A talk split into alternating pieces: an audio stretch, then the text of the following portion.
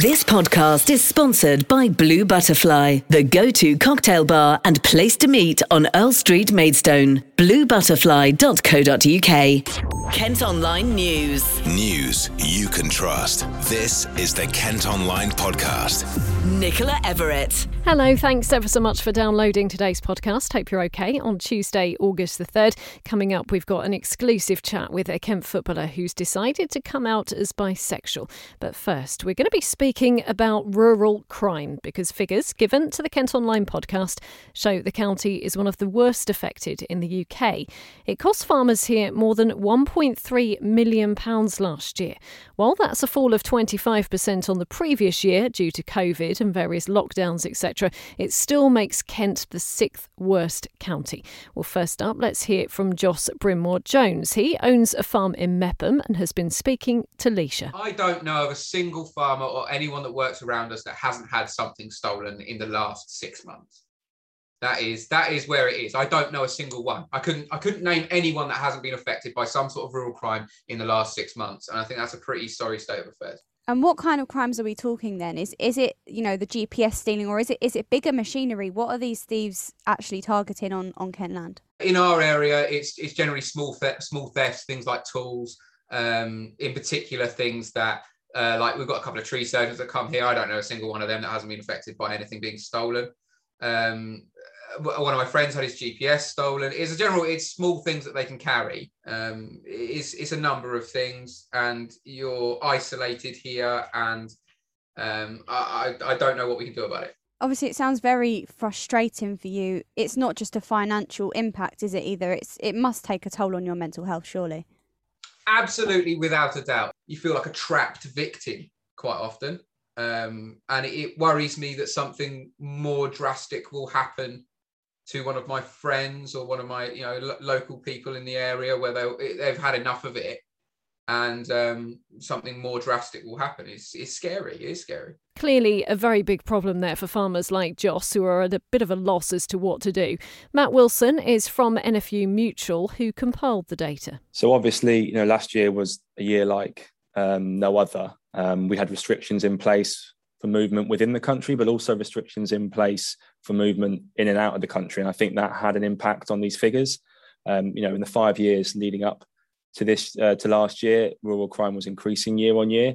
Um, now, obviously, we welcome this this decrease, and in Kent to be down 25% is is great news. Um, but we do think it's that restriction on movement that's had that's had the impact. And of course, Kent being a, a county, um, you know, with close proximity to ports, you do get international gangs um, coming in, and it is quite attractive to them to to sort of target that particular area. I mean, there hasn't been a fall in every area of rural crime, though, has there? I know that there, we've seen an increase in you know, dog attacks on farm animals and things like that. Can you talk us through a bit about why that may have happened? So the increase in dog attacks is probably also linked to the pandemic. Um, you had more people um, not only buying dogs but also getting out in the countryside. And, and whilst that is of course welcome, um, I suppose the side effect of that really is that perhaps some of these new owners aren't um, as au fait with with looking after dogs, and unfortunately, sometimes they do um, attack livestock. Dog attacks were up 10% last year, but they, they've also climbed this year as well. So our initial figures for the first quarter of this year are that they're up 50% compared to the first quarter of 2020, which is you know a huge increase. And Kent was the sixth hardest hit county by cost in the UK. Why do you think that is? Do you think it's the nature of the land? We have a decent amount of countryside here, or is there something else that is fueling these these criminals to come and come and target Kent in particular? So the reason why Kent is is is hardest hit is um, it's it's an arable area of farming, so you have bigger, more expensive um, bits of machinery which can be taken. Um, but also, um, as I said earlier, you know, its close proximity to the ports does make it quite attractive to those international gangs. You can also read Leisha's report today at Kent Online. Kent Online News. Kent's biggest hospital has been told to take action following the death of a cancer patient. Johanna Moreland passed away at Medway Maritime four days after going in for a biopsy in March. The coroners found the 59 year old's death had been hastened by a short time following the procedure due to a lack of observation.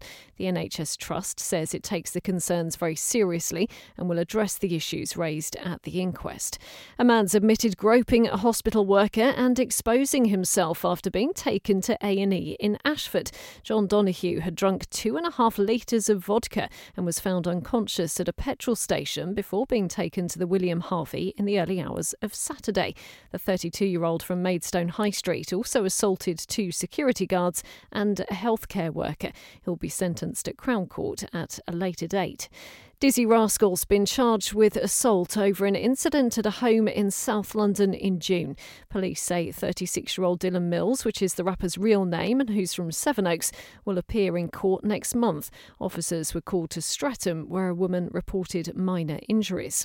A former Thanet councillor who sprayed graffiti on public buildings has been told to pay £1,400 in damages. Ian Driver targeted the offices of Broadstairs Town Council, the Dickens House Museum, and a memorial plaque in the town. Well, despite blogging about his actions, the 64 year old from Seaview Road pleaded not guilty to criminal damage, but he was convicted. He still thinks it was the right thing to do. Uh, I, I, think I uh, had a good result. Uh, the court obviously recognised that uh, that my actions were, were motivated by uh, by personal, strong personal belief, uh, and uh, they gave me a, a punishment which uh, reflected that. He's been given a conditional discharge. The Kent Online Podcast with Blue Butterfly, Earl Street, Maidstone. Next today, and I'm delighted to be joined on the Kent Online podcast by a Sheppey United footballer who made headlines after deciding to come out to his teammates.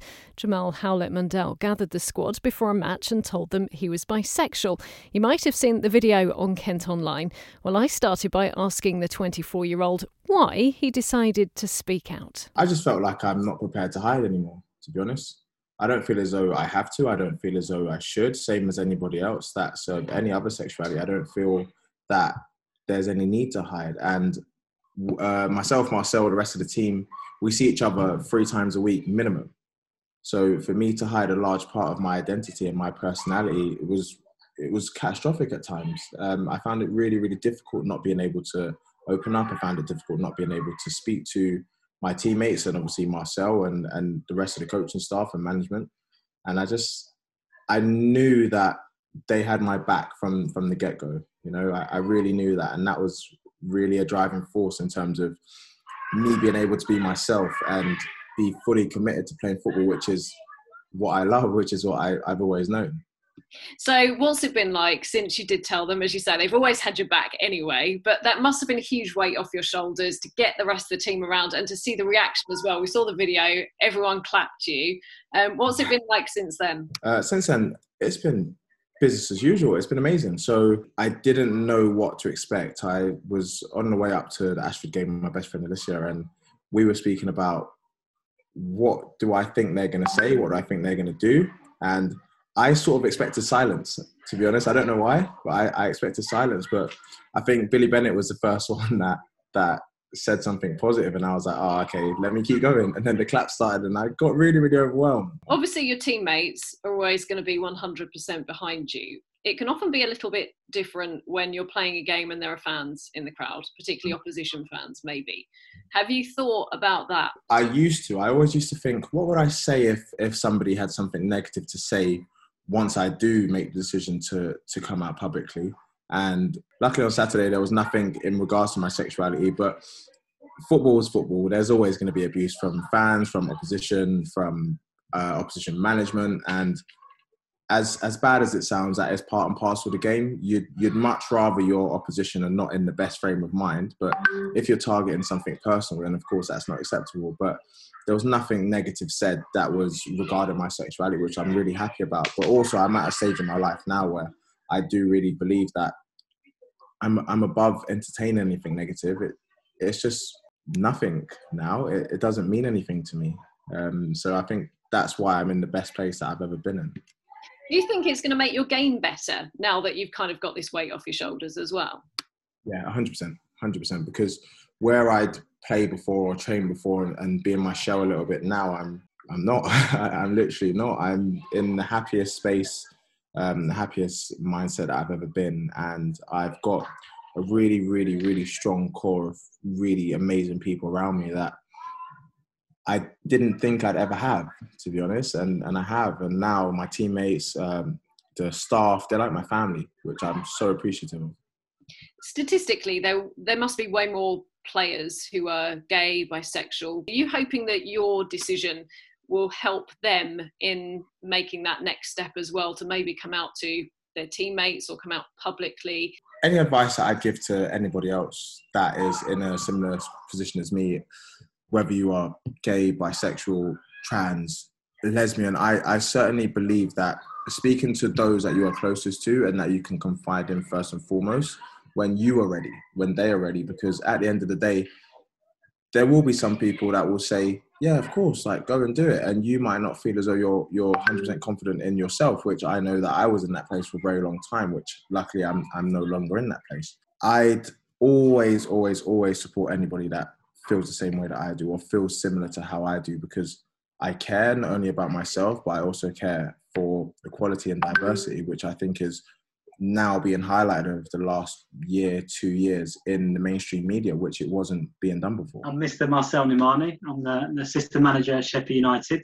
Jahmal's been a good leader for us, you know, besides the fact that he's a player, but I also feel that Jahmal's quite um, quite influential, you know, outside of football, and I feel that it's gonna this gonna be great message, you know, across the you know the football society. And I, I do feel that people like Jahmal will make a huge difference, you know, for the generations to come and how you know football is perceived and how football welcomes how football is a very inclusive sport. Because there has in the past, as we mentioned briefly, always been that bit of a, a stigma, hasn't there? I mean, it, it, mm. takes a lot to, to break down those barriers, but do you think what Jahmal has done has kind of started that process? I think to, uh, to break down those uh, those barriers, and they are very difficult to do so, you know, you've got to do it gradually, and it really takes acts of bravery, you know, acts of someone who really cares about not just themselves, but the impact they put on others. So what Jahmal's done is not only liberate himself, you know, he, he talks about that he, he feels he's going to be happy and he feels his performance is going to get better, which is fantastic.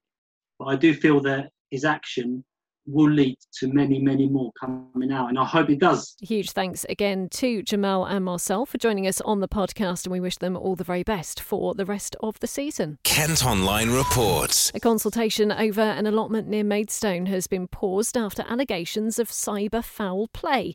IP addresses from around the world are said to have been used to oppose Bearsted Parish Council's proposal to move the plots in Churchland Way to allow for the expansion of a tennis court. It's claimed people abused abuse the rule of only voting twice per household. A Sittingbourne family whose cat was killed by a dog have hit out at its owners for leaving their pet to die in the street. 19 year old Barney was reportedly left for dead after being attacked by a Staffordshire Bull Terrier in Shortlands Road on Saturday. A property in Faversham has been shut down by police after repeated complaints about the woman living there. There have been reports of verbal abuse, excess noise, and drug dealing at the home on Brook Road. After attempts to work with the occupant, a closure order's now been issued, meaning it's a crime for anyone other than the landlord to go into the premises. There could soon be a Greggs drive through in Kent. Plans have been put forward to convert the former Regis Medical Centre in Milton near Sittingbourne. There would also be a cafe with indoor and outdoor seating as well as a car park. Well, just for a bit of fun, you can head to our Facebook today and tell us what store you'd like to have a drive through. B&M, Taco Bell and Dunkin Donuts have already been suggested. At Kent Online, you can see the first images inside a new multi million pound secondary school in Medway. Construction work at Leigh Academy Rainham has been completed, with pupils set to start there next month. Each pupil will be given a Chromebook for lessons and homework. Also, while you're on the site, you can see some rather amusing video of a herd of cows that brought traffic to a standstill on the A2 earlier. They've managed to get onto the carriageway between Whitfield and Lydden first thing this morning. And a new book about Elmer the Patchwork Elephant is being sold exclusively in Maidstone. There's currently an art trail taking place with more than 50 uniquely decorated elephant sculptures on display around the town.